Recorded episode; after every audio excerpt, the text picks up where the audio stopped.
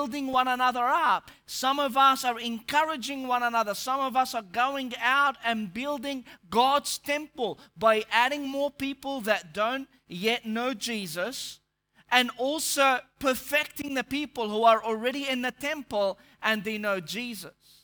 But some of us, rather than building God's temple, we are building our own towers. Rather than building what God wants us to build, we are building our own dreams and hopes and careers, and it's all about the project of the self. In fact, you might be a Christian and you're building your Christian uh, project of the self, exactly what you would have wanted to do before you come to know Jesus, and now it's exactly the same thing, but you're doing it under the banner of Christianity. But it's all about me and it's all about you. And God is inviting us. God is inviting us to take off the hat of building ourselves up, our own self uh, ambitious uh, pursuit of life, and become selfless and, and, and build up what God wants to be done in the world. You see, even in this church, and you probably know people like that, who are already doing that, young and old, people who are, who are uh, new to Christianity and people who have been Christians for a long time, people in this place are building one another up. You know these people. They, some of them I know who have got their own very difficult challenges, but they go over and above the call of duty to invest in other people around them. We've got people, young people who are uh, teenagers who are investing in younger people who are uh, a, little bit younger than them. In fact, uh, last uh, Monday, one of uh, our volunteer pastors, Pastor Brian, turned 86. Turned 8, I thought 85, but he turned 86 last Monday. He volunteers a day a week, and he definitely does far more than a day a week, reaching out to people, building people up, encouraging people. You know what? From young to old people are building one another up. And it all comes back to the idea of what metaphor, what types of a paradigm shapes your idea of the world and your own life. And even from a young age, we have had a particular metaphor that guided our pursuits in life. For me, as a, a, young kid, all that I thought of life, it was a soccer club the reality for me was waking up before 7 o'clock in the morning. We went down the road, about 15 minutes down the road, and we had training in the morning, running and exercises, and then we'll play together as, uh, as friends, and then we'll have lunch together, and, and then we'll go play tournaments at night. And life was one big party. It was a fun environment with friends and, and, and, um, and people, you know, that, that you, uh, you enjoy their company and would save our money. Uh, at the time, I had 25 piasters or 25 cents was my weekly pocket money. And uh, we would save as much of that money as we can so that once a month we would go out and, and, and, and, and, and uh, you know, lavish on some takeaway food and it was quite amazing that the company makes even the, the, silliest of food that you probably wouldn't eat it if you give them for free makes it so luxurious you know just because of the friendship around you however when i at the end of year seven and before year eight in Egypt, for you who, who haven't been to Egypt, uh, we actually have four months of summer break. It's, it's pretty amazing. I know you're all jealous. Uh, but in Egypt, we had long summer break and it's sunny and beautiful. I'm not teasing you, but it's just amazing experience. So uh, at the end of year seven, I decided I'm going to uh, spend the next four months being an apprentice electrician because one of the, um, um, the guys at our church was an electrician. His name was Gerges. And, uh, and he had a beautiful motorcycle and he would zoom like so fast. And I thought, I want some of that. So I said, Matt, can I, can I work for you? He said, hey, here, make my day. Yeah, here, come on board. Uh, in Egypt, there's no helmets there's no, as, you know, there's no safety. So I would just basically hold on to his waist and we go like crazy. He'll pick me up, uh, you know, 6.30, 7 o'clock in the morning. And he, the, I remember up till this day, honestly, I still remember the first day of the apprenticeship obviously it wasn't an apprenticeship. It was just a, um, what do you call it? Uh, um, soft labor. Um, uh, cheap labor, you know, child labor. So um, uh, he took me on, on the back of his uh, motorcycle and he took us to some God-forsaken place, a big apartments uh, in Egypt just being built. And he took me to a particular apartment and, he, and he lined the wall. You know, in Egypt, the walls are not like here. It's, not the flimsy, you know, plaster stuff. We had brick walls and it all gets rendered, okay? The only problem is they, they render and do all of that before they've put the electrical pipes in, the wiring in. what? I have no idea. That's Egypt for you. But uh, he said to me, we need to uh, chisel, um, you know, almost like a, a drill, but it's not, we didn't have drills back those days. You had a sledgehammer and, and, a, and a pipe, you know, those chisel things and he would chisel around the wall, uh, all around the wall, so he can and, and dig deeper, so or chisel deeper, so he can put electrical wires or electrical pipes in there. It says, "Here is the start point," and he banged on the wall, and bang! In that time, there was a, a huge hole in there, and he said, "You're gonna need to do all that, that part, and that part," and he just he said, "Make sure it's straight line." I said, "No, no problem," and he left me with uh, the chisel and a couple of sledgehammers no. You know, you worry about induction. There was no such thing as induction. There was no OH&S procedures. There wasn't even water. I didn't have, you know, when you're hammering the wall, you didn't even have those glasses to protect. There was nothing. I didn't have food. I didn't have a key to get out of the apartment if I felt sick of it. I, I didn't even know which suburbs we, we were in. I was in grade seven for crying out loud. And, uh, and I looked at the tools he left me Yes, that's when I, back then when I had muscles. Uh, it's old age, sorry. Uh, but uh, uh I, I, looked at the tools.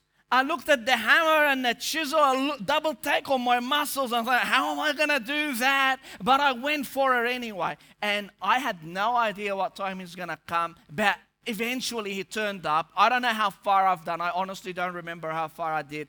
But he, he you know, we put the pipes together and, and by around 7.30 or so, he shouted me dinner, uh, you know, kind of him. And he gave me one buck. Imagine that. I had one buck, one dollar. It was like I was the richest kid in town that day. And he dropped me off at church for the soccer club. Uh, you know, all my friends just been enjoying themselves all day. And I've been working. The only silly guy that was working all day. And uh, obviously went home late at night to do the same thing again the second day. But boy, oh boy, I thought I'm going to be able to sleep like, you know, um, uh, all night. Well, I couldn't even last an hour, and my hands were absolutely aching. I wake up out of the pain, blisters all around here, and obviously because I've never had a you know held a hammer and a chisel before, I get you know few on the chisel and few on my knuckles. So by the time I wake up, I was in deep pain.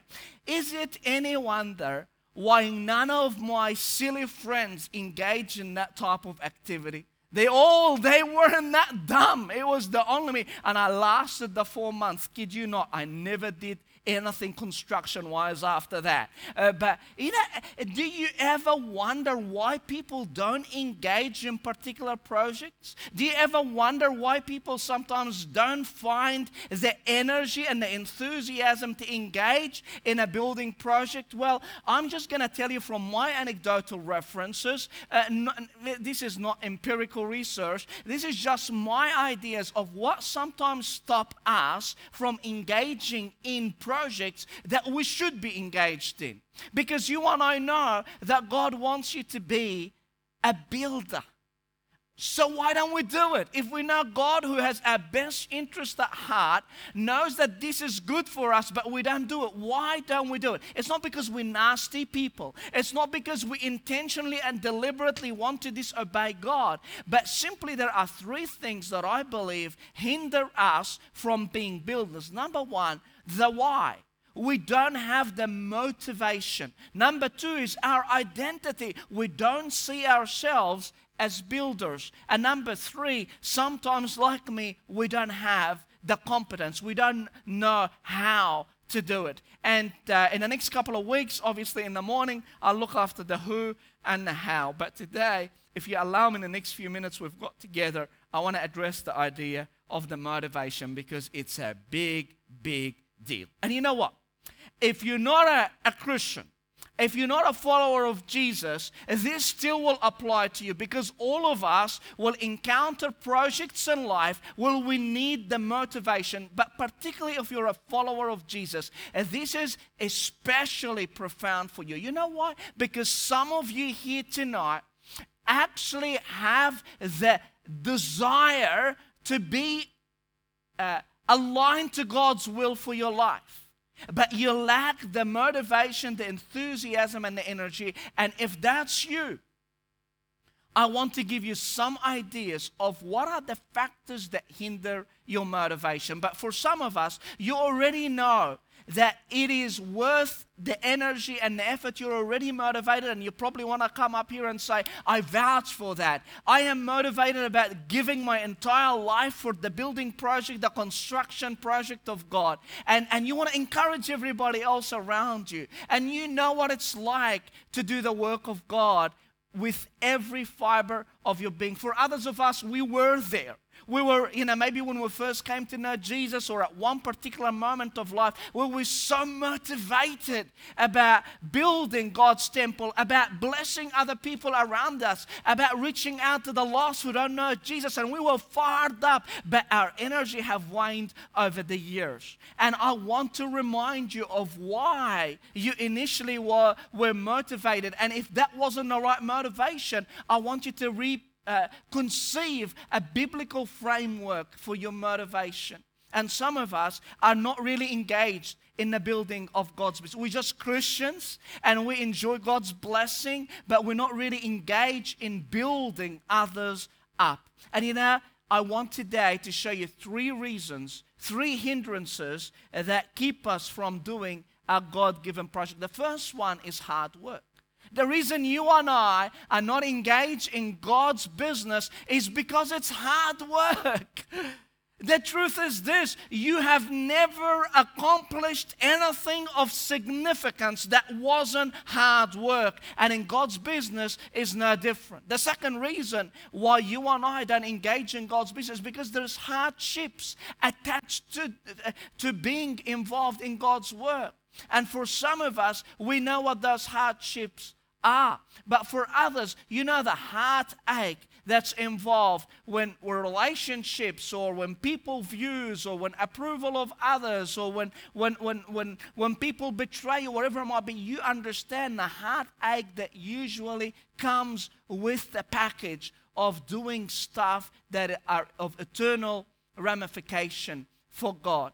And there is no one that has had that the, the experiences, the three hairy experiences of ministry of your life, the hard work and the hardship and the heartache, like the Apostle Paul of old. The Apostle Paul was one of the most profound leaders, teachers, preachers, uh, missionaries that existed in Christianity. And, uh, and, and he would go to churches or, or to pagan areas and he would establish churches down there. One of those areas were Corinth. And in that uh, area, uh, in Corinth, he established a church and stayed with them for 18 months to teach him uh, the foundational truth of God's word. And uh, a little while later, he discovered a few problems that, uh, that provoked him to write different letters. We've got only two of them, but most scholars say there were at least four letters called the, Cor- the, Cor- the, Corinthian correspondence. And in it, the primary motivation for writing those letters is to deal with the problems that Paul noticed in the church, and primarily problems related to his relationship with these people that were supposed to admire, respect, and appreciate what this apostle have done for them.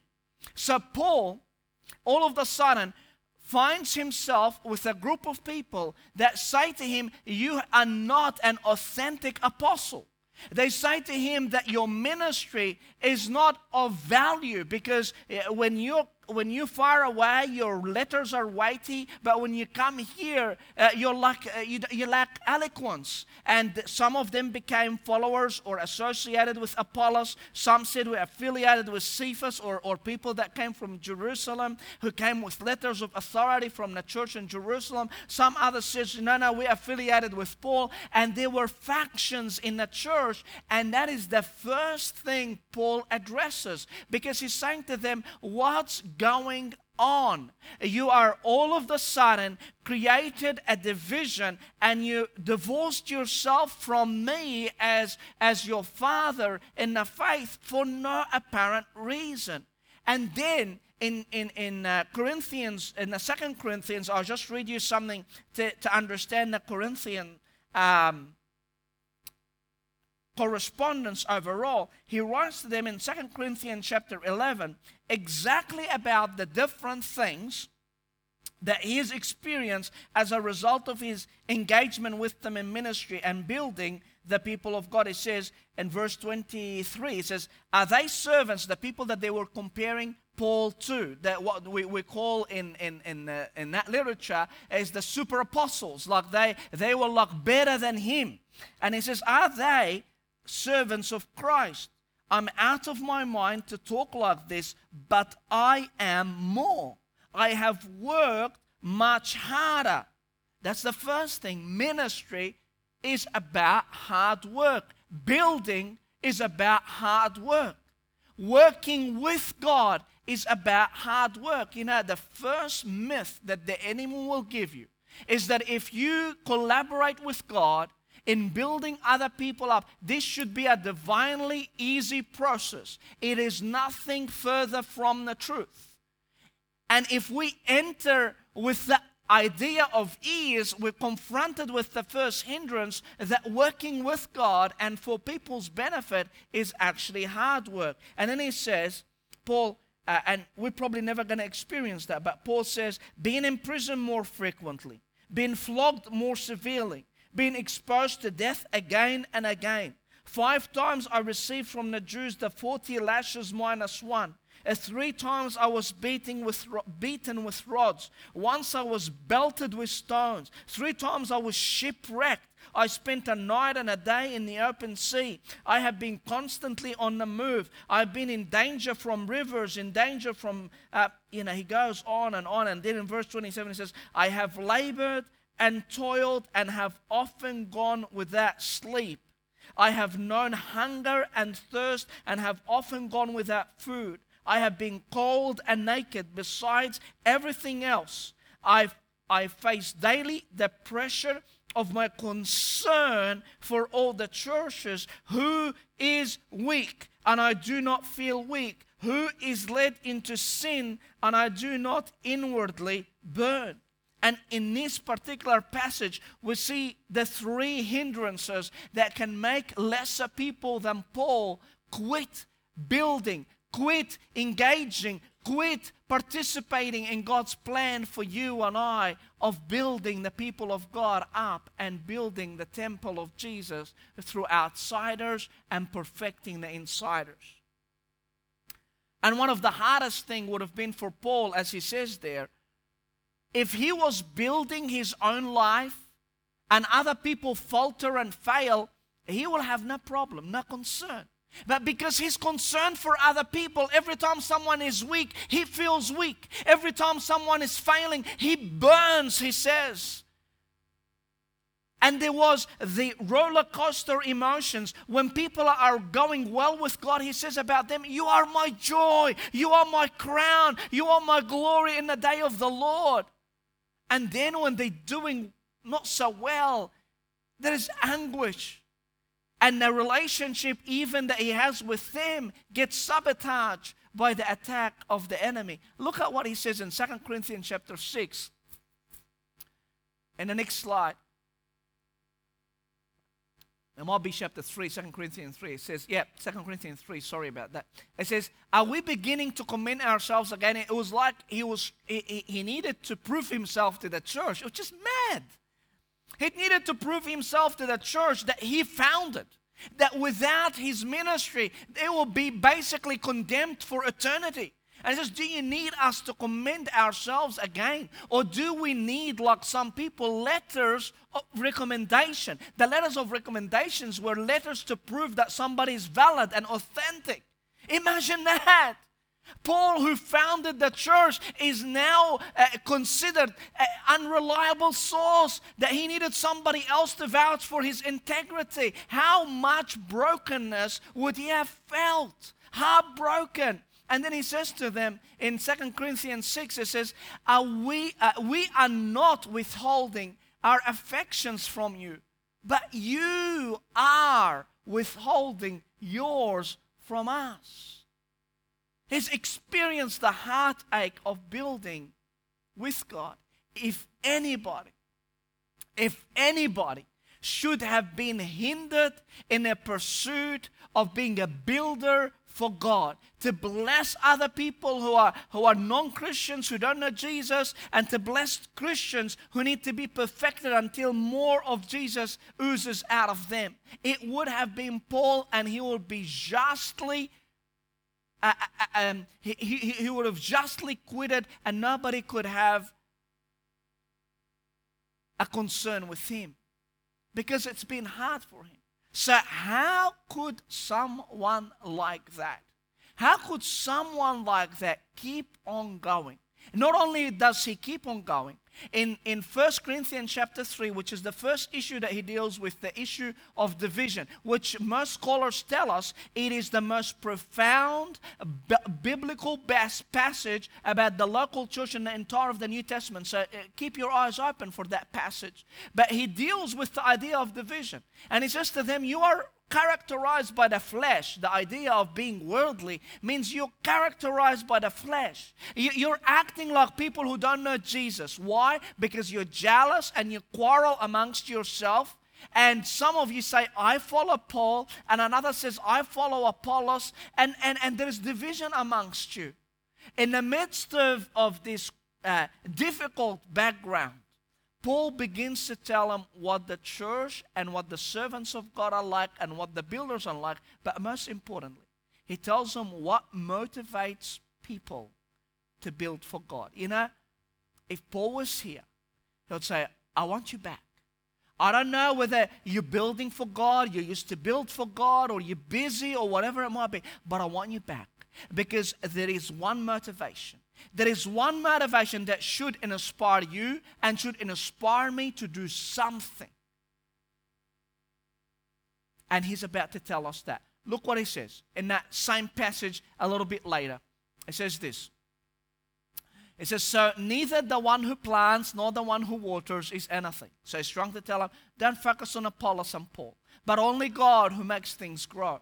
The one who plants and the one who waters have one purpose. We are co workers, and they will each be rewarded according to their own labor. So don't worry about them. Don't judge them. They will be rewarded, whether it's me or Apollos or anybody else. For we are co workers, we are co builders in God's service. You are God's field you are God's building. And here he's saying to them, all the Christians together collectively are God's building. God is doing something new. God is building. That, this is God's project. This is God's construction dream. This is God's intention for the world that he would build the followers of Jesus up. And then he goes and tells them what he did to lay the foundation. He says, By the grace of God, the grace that God has given me, I laid a foundation as a wise builder, or as some other translation says, as an expert builder or a supervisor, whatever it might be, and someone else is building on it.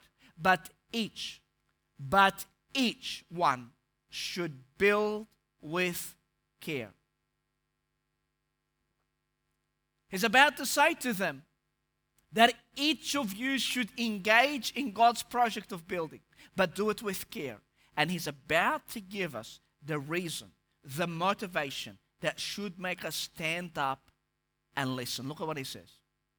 It says, For no one can lay the foundation other than the one already laid, which is Jesus Christ. That every other ministry, every, every other building, every other project must be laid on the free gift of Jesus Christ, on his substitutionary death, on his resurrection, on, on, on his ascension to heaven, on sending the Holy Spirit for you and I so that we're endowed with power from on high. It says, if anyone builds on this foundation using gold, silver, costly stones, they're the things that are imperishable, or wood, hay, or straw, which things are perishable, their work, their work will be shown, will be shown for what it is.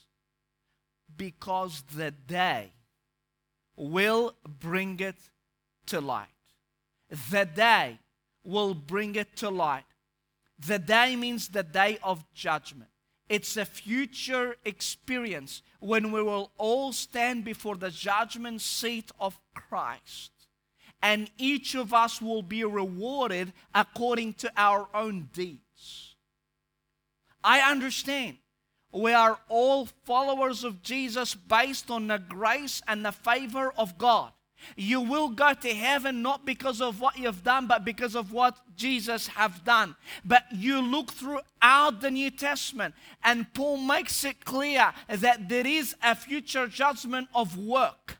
That is, as it says in Revelation, that we will go and our deeds will follow us. It says that a star, a star differs from a star in glory. That means each of us will be rewarded accordingly. Second Corinthians chapter 5, verse 10 is one clear indication that you and I will be judged based on our works, not to enter heaven. You enter heaven free by the blood of Jesus. But how you enter there, the, the look of your heavenly Father as you come in and they say, good and faithful, faithful involves faithfulness. It says, the day will bring it to light, the day will reveal it. Not what people think of what you've done. That can be revealed today but what God thinks of why you've done what you've done. Because your work, people can always judge it super superficially, externally, but they can't judge the motive why you're doing what you're doing. Only God can say that. It will be revealed with fire. Fire here is a refining fire. Obviously, it will burn the wood, hay, and straw, and it won't be able to impact but refine the gold, silver, and coast, costly stones. And he says, and the fire will test, and the word test is different from the word tempt. The word test is often used for approval. For God wants to test somebody to show that they've got something good in there and the quality of each person's work. Look at what happens when, when our work gets tested. He says that it, uh, if what has been built survives, the builder will receive a reward. If it is burnt up, wood hay, the builder will suffer loss, but yet will be saved because he's a follower of Jesus. You'll be saved because of the blood of Jesus. You'll be saved because Jesus died for you. Even not only as one escaping through the flames. It's like by your teeth. The truth is this there is a reward, and that reward should be the motivation why you and me should consider how we're investing this side of eternity. Friends, I don't know what type of view do you have about eternity. Some of us maybe think, you know, if I do good works, God will take me there. That is not true at all. But others went to the other extreme and says, well, God is just going to, you know, take me to heaven by grace. I don't need to do anything. And that is also the extreme that is not true. There gotta be a balanced view of the scripture that says you are saved by grace for good works. And God will reward the good works. And look at the amazing reward. The award is first done by the greatest person in the universe is done at the biggest stage in eternity on the day of judgment and will be done for the longest period of time. You know, when somebody in footy, if you follow footy or whatever, uh, whatever sport, at the last, the big stage, and they get rewarded the big Premiership Cup, guess what? There is another season next year. But with eternity, there is no more seasons. And the reward is given by your best daddy ever, who loves you like no other, who cares about you like no other, who sacrificed himself eh, like no one else would. He's your dad, He's your creator, He's the one that did everything for you, and just His look. You know, when, when, when Gerges, the, the, the electrician, came into the, the, the, apartment, imagine if he looked around and I was sitting in the corner and says, Oh, it was too hard, bro. I would have been embarrassed. His brother was my friend. What would have he said to his brother? And his brother was like year six or seven. And I worried about him. But the day will come when the one will knock, and your work and my work will be revealed. It's true. If you're a follower of Jesus, you're not a follower of Jesus, I, I totally understand. You, you, don't believe in eternity, that's absolutely fine with, you, with me. If you don't want to believe it, that's okay. That's your business. But for those of us who call Jesus our Savior and Lord, you have no option. because you believe the entire scripture that says that to men it's given to die once, and after that, the judgment. You have no option. And friends, you can't ever underestimate the reality that we will be revealed, that our works will be tested, that what you've uh, done on earth will be carried on with you. And you know what? You can go to God and say, you know what, God? You know, I did such a good job. I, I, I really, you know, I invested a little bit of time in, in, in my TV programs. I'm going to tell you a couple of stories. They're really funny. And, and you know what? I, I look at the stuff that I built on earth and God says, oh, where, where did it go? You know, what would have happened there? And and, and, near your daddy in heaven who wants the best reward for you. I'll be saying, if only you worked with the end in mind, you wouldn't have wasted your life. And I understand it was hard work.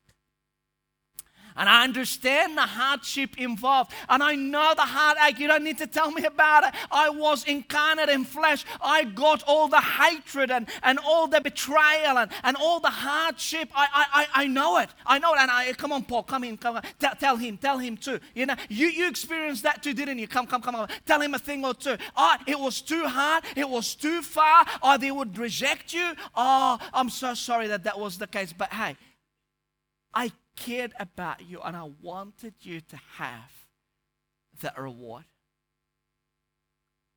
And you know what? God wouldn't need to explain that. Because when I call my dad on the phone and he's all the way in America and he's 80 something and he's got nothing to do with me in terms of like, I don't get any benefit out of him. But the day that what I do make him proud is priceless. You know that. He doesn't need to give me anything. In fact, if he gave me something, I wouldn't take it. He's 80 something years old. I don't want anything that you have. I'm, I'm, I'm so happy that you're here. Imagine. I know it's hard. I know it's hard work. I know there's hardship. I know that there's heartache. But it's worth it. Look what he says to them. He finishes off that, uh, that thing by giving them a warning. He says, Do you not know that you yourself, all of you are God's temple, and that God's Spirit dwells in you, and that's the corporate church? He says, If anyone destroys God's temple through your division, through dismantling the work of God, uh, through living a disreputable life. If you destroy God's temple, be very careful. I'm a kind God. I love you deeply. But if you stuff around with my only option in the world, I want to tell you, you will risk yourself a punishment because God will destroy that person. For God's temple is sacred. He doesn't muck around with His church, He doesn't allow people to take over and to destroy what God has already been building. You imagine you paid a, a builder to build your house, and someone else comes uh, on the side and tries to destroy what that builder is doing. They're not going to stand there, oh, thank you so much. You just destroyed what we did. Oh, we appreciate you. No, no, no, no, no. And God doesn't do that business either. God says, Listen, I endure, I'm patient, but ultimately, don't mess with my bride. Don't mess with my people. Today, maybe what should be rewarded gets rebuked. Maybe what should be rewarded gets rebuked. And maybe what should be rebuked, what we should say no to, is getting rewarded. And that can make you deflated. That can make you annoyed. That can make you frustrated. God, what's going on? Even in the church, the things that shouldn't go on, they're going on and being celebrated. And now what should go on is being rebuked and, and, and, and, opposed. What's going on? I'm not going to play that business. And God says, hey, today your work may not be revealed the quality of your work may not, or the quality of your labor may not be revealed today on this side of eternity, but will be rewarded on the day, the big day, the grand final day the grand, grand, grand final day. You could win whatever trophy you want in the preseason, but the grand final day is coming, and you have an opportunity to celebrate with your dad in heaven, and he doesn't want you to miss out. And what are we doing? It's almost like we're sitting at the sand and, and, and, and our parents, like a little kid, say, Why don't you go in and enjoy the wave? And say, No, no, no, I'm enjoying that playing in the mud. And he says, Oh, if only you could get in the water, you will love it. And your daddy would say the same thing. Don't allow what people think of you today. Don't allow the, the, the, failure and the successes. Don't allow the frustrations. Don't allow the things that you see today to hinder you from putting your best for God because nothing ever will take away that look, that reward, that pat, that hug from your daddy on the day, on the biggest stage, giving you the, the, the, award that is unbelievably better than all the temporary awards you might ever get, and it will last forever. Imagine that. What would happen to the people in your workplace? Imagine what will happen to your families. Imagine what will happen to us if you committed to build not because there is success or failure, not because there's progress or lack of progress, not because somebody applauds you or approves you, not because somebody opposes you or, or, or subtly manipulates you. The idea is it is not about this life. It's not about what I'm going to get today, it's what I'm going to get on the day. And you and I, your Heavenly Father, would love for us to invest our lives in what counts, not what people count, but what He counts. So, friends, I understand. I too get discouraged and disillusioned. And the temptation of quitting because of hard work hardship and heartache can be so real. But imagine, imagine if you could embrace hard work as just a joy to do for your Master in heaven, the one who stays with you on earth to help you through it. Imagine if you could actually expect hardship and you say, you know what? It does not compare to the eternal glory. This is light affliction, does not compare to the eternal glory that awaits me. And you say, pile up the heartache because God will pile up the glory. And imagine if you take seriously the idea that your daddy in heaven wants your best, not your temporal best, but your eternal best.